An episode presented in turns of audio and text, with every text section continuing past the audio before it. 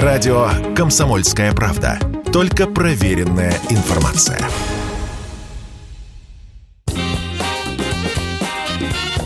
Был бы повод.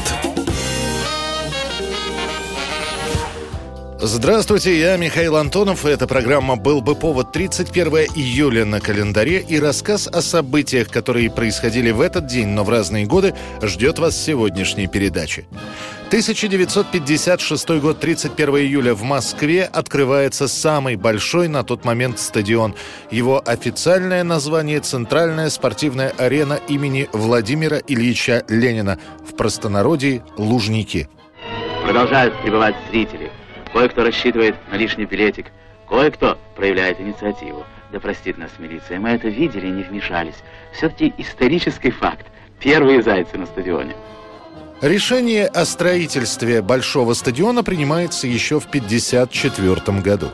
СССР восстановился после войны, наши спортивные команды начинают принимать участие в международных соревнованиях. Например, в 1952-м сборная Советского Союза впервые участвует в Олимпиаде и занимает сразу второе место. А после возвращения наших олимпийцев возникает вопрос, где тренироваться и на каком стадионе принимать зарубежных гостей.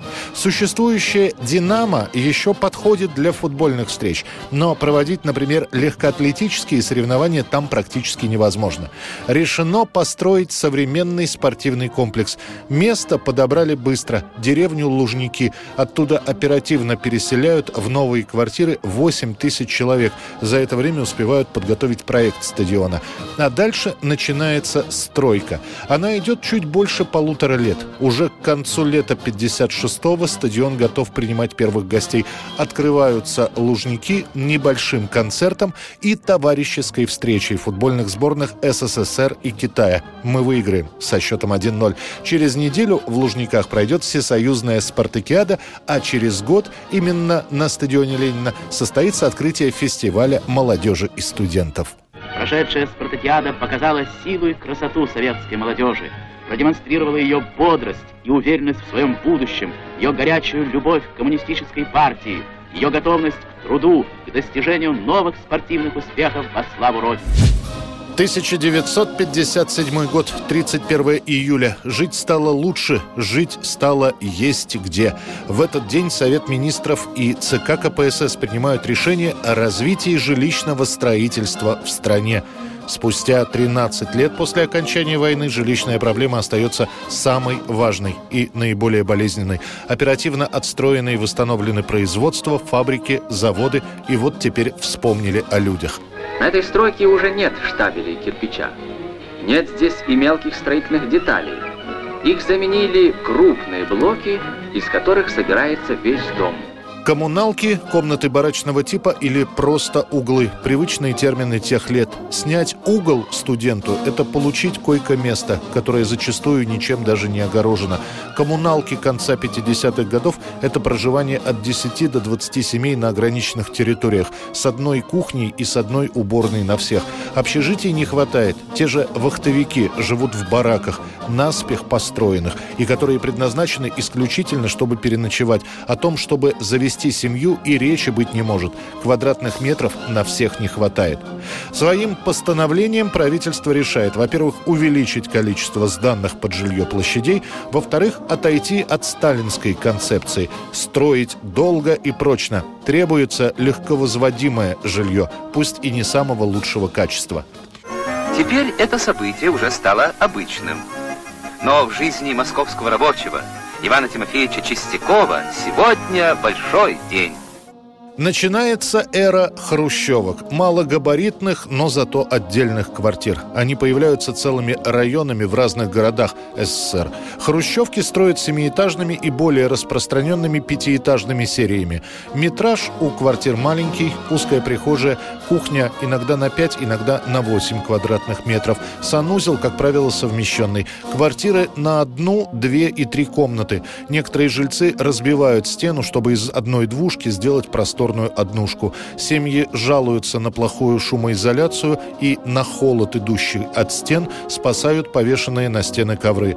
В целом, хрущевка выглядит не очень презентабельно, но это лучше, чем комната в коммуналке. Уже к началу 60-х по всей стране построят миллион с лишним квадратных метров жилья. 80% построенного – это дома хрущевки. Небывалые темпы нашего строительства связаны прежде всего с умом, талантом и творческим дерзанием наших рабочих, ученых и инженеров.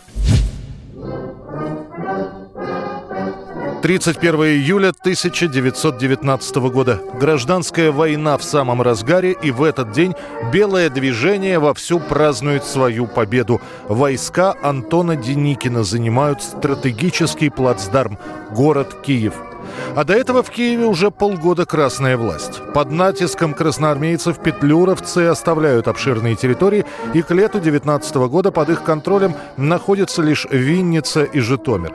И их продолжают громить войска бывшего штабс-капитана Николая Щерса. Сам Щерс через полгода погибнет при странных обстоятельствах, но пока он жив, казалось, что Красная Армия пришла в Киев надолго, тем более, что к началу 19 года у них в руках оказывается масса трофеев.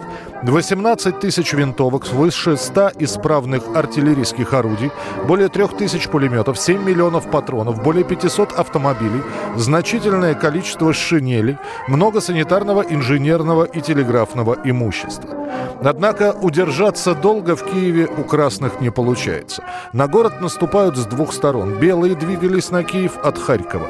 Одновременно с запада на Киев выдвигались петлюровцы. В отличие от белогвардейцев, основные силы которых были нацелены на Москву, петлюровцы видели во владении Киевом едва ли не главную свою задачу. А потом двинули на город 18-тысячный отряд. Красным приходится отступить.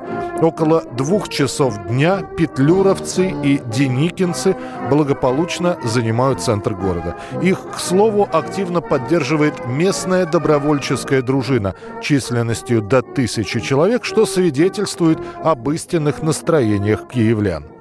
Добрый день, пане полковник. Добрый день, господин полковник. Від імені його От имени его превосходительства городского главы пана Садальского рад приветствовать в вашем лице, господин полковник, доблестных освободителей города и заверить пана полковника, что и городские власти лично я к вашим услугам. Белая власть в Киеве продержится до декабря 2019 года, пока ее снова и уже окончательно не прогонит окрепшая Красная Армия. О тех событиях лучше всего в своих дневниках напишет Михаил Булгаков. На счету киевлян у них было 18 переворотов. Некоторые из теплушных мемуаристов насчитали 12.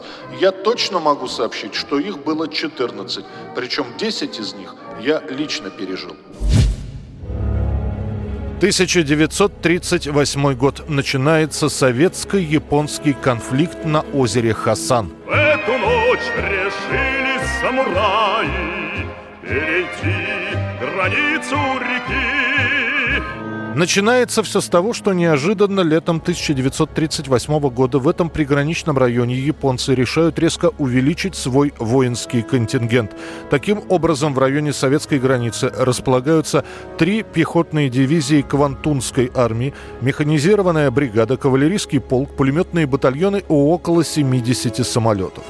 На дипломатический вопрос Советского Союза японцы отвечают, что стянули войска, так как считают, что две небольшие сопки, советские Заозерная и Безыменная, якобы являются территорией Маньчжоу-Гоу дружественного и находящегося под подкровительством Японии государства. Пока дипломаты разговаривают между собой, начинаются провокации. Сначала из пулеметов японцы обстреливают наш погранотряд. 29 июля ранним утром под прикрытием тумана японские войска неожиданно вторгаются на советскую территорию у высоты Безымянная, убивая при этом пятерых пограничников. Советское командование отправляет на подмогу солдат, но этому мешают и дожди, и полное отсутствие дорог, а японцы в этот момент начинают наступление. Лишь в начале августа подойдут войска под командованием Василия Блюхера. К тому времени японцы успеют построить и укрепления, и огневые точки. Лишь к середине месяца советскую территорию удастся освободить. 11 августа последний японский солдат выброшен с советской территории. Победа! Мы заплатили за нее немалой ценой. Надо учиться вести современную войну. Учиться, пока еще есть время. Советские войска на озере Хасан потеряют убитыми 792 человека, ранено будет 7752 бойца. 1969 год. С 30 на 31 июля группа «Битлз» заканчивает запись песни «Come Together». Позже Джон Леннон скажет – я просто сказал, вы знаете, аранжировки у меня нет, но вы же понимаете, что мне нужно. Думаю, песня получилась, потому что мы долго играли вместе. И я попросил, сыграйте что-нибудь в стиле фанк. И, кажется, задал темп, а они подхватили мелодию. Песню «Come Together» назовут одной из величайших композиций 20 века. А ее кавер-версии насчитывают несколько сотен вариантов самых разных жанров. Come together.